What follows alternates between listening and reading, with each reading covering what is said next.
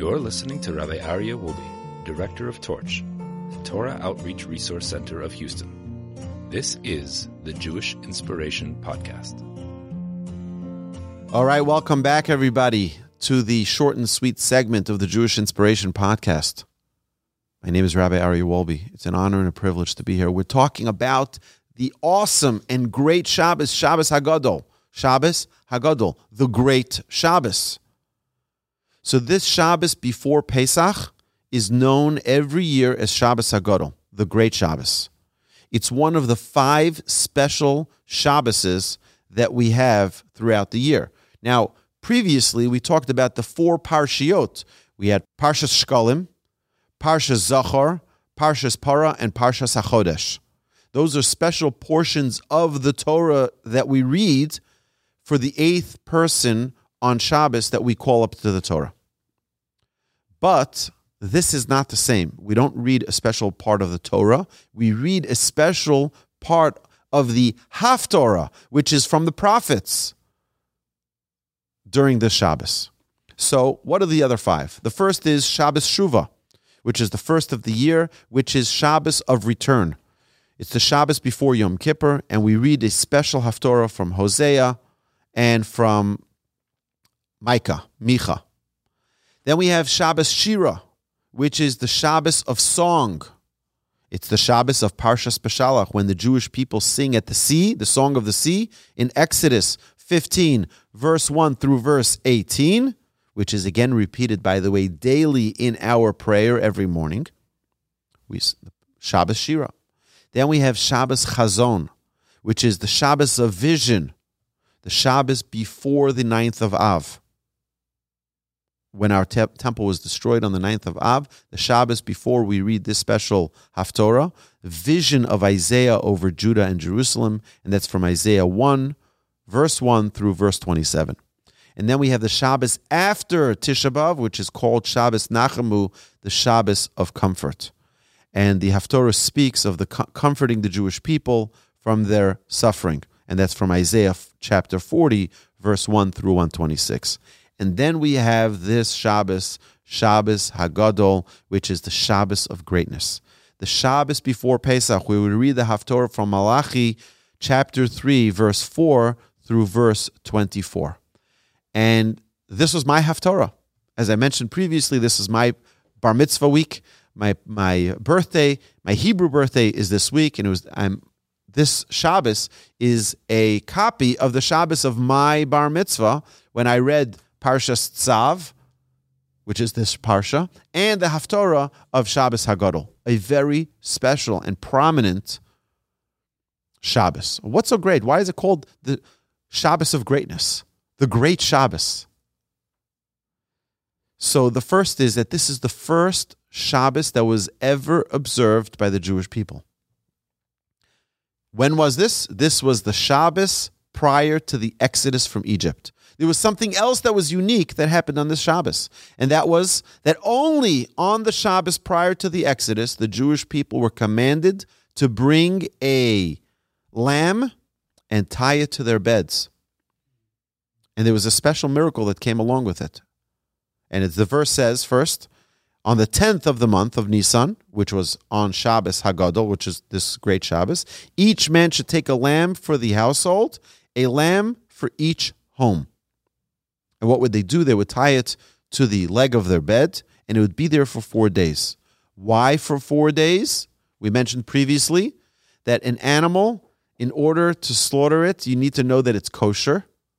You needed to know that it didn't have any blemishes. If you brought an offering, the same thing would apply.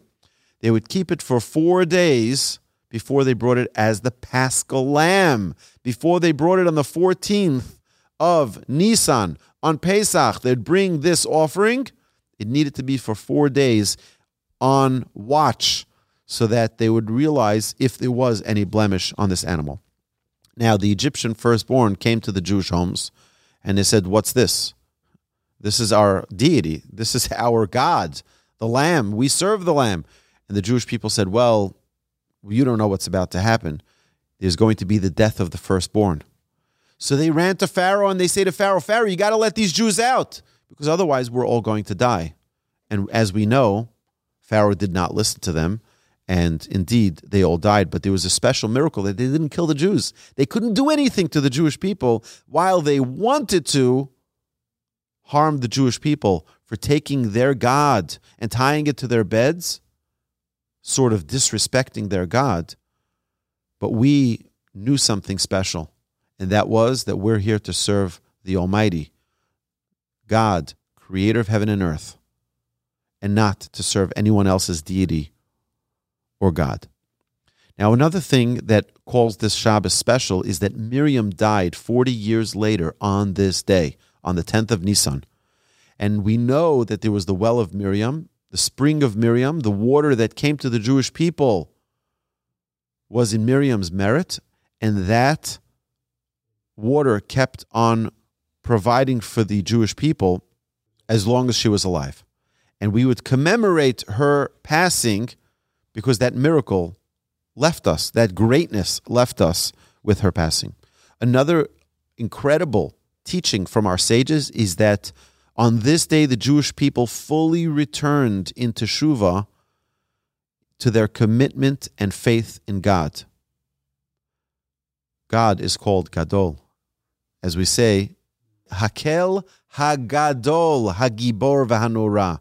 God is called Hagadol, and therefore the Shabbos is also called Shabbos Hagadol, because this was the Shabbos the Jewish people returned to God. And therefore the Jewish people who embraced and subjugated themselves to God earned the title Gadol as well. Our sages, interestingly, also say that this is called Shabbos Hagadol because it's a long Shabbos. As we know, there is a custom that the rabbis of the congregations across the world, respectively, give a special speech on this Shabbos to encourage the people to observe the laws of Passover properly. And wherever you go across the world, you will find that the rabbis, this is one of the great Shabboses that they're paid for to give their sermons, not only the sermon Shabbos morning, but Shabbos afternoon. They give a special lecture about the laws of Shabbos, a lecture not only about the laws, but also of the inspiration of Pesach, bringing people to a point where they are ready to observe Pesach properly. And again, as we read in Malachi, in the Haftorah, in the prophets, this Shabbos, it's a prophecy for redemption, our future redemption, where God says, Hine anochi shalach lachem es Eliyahu anavi. I'm going, I'm about to send you Elijah the prophet. Livnei yom Hashem hagadol v'hanora.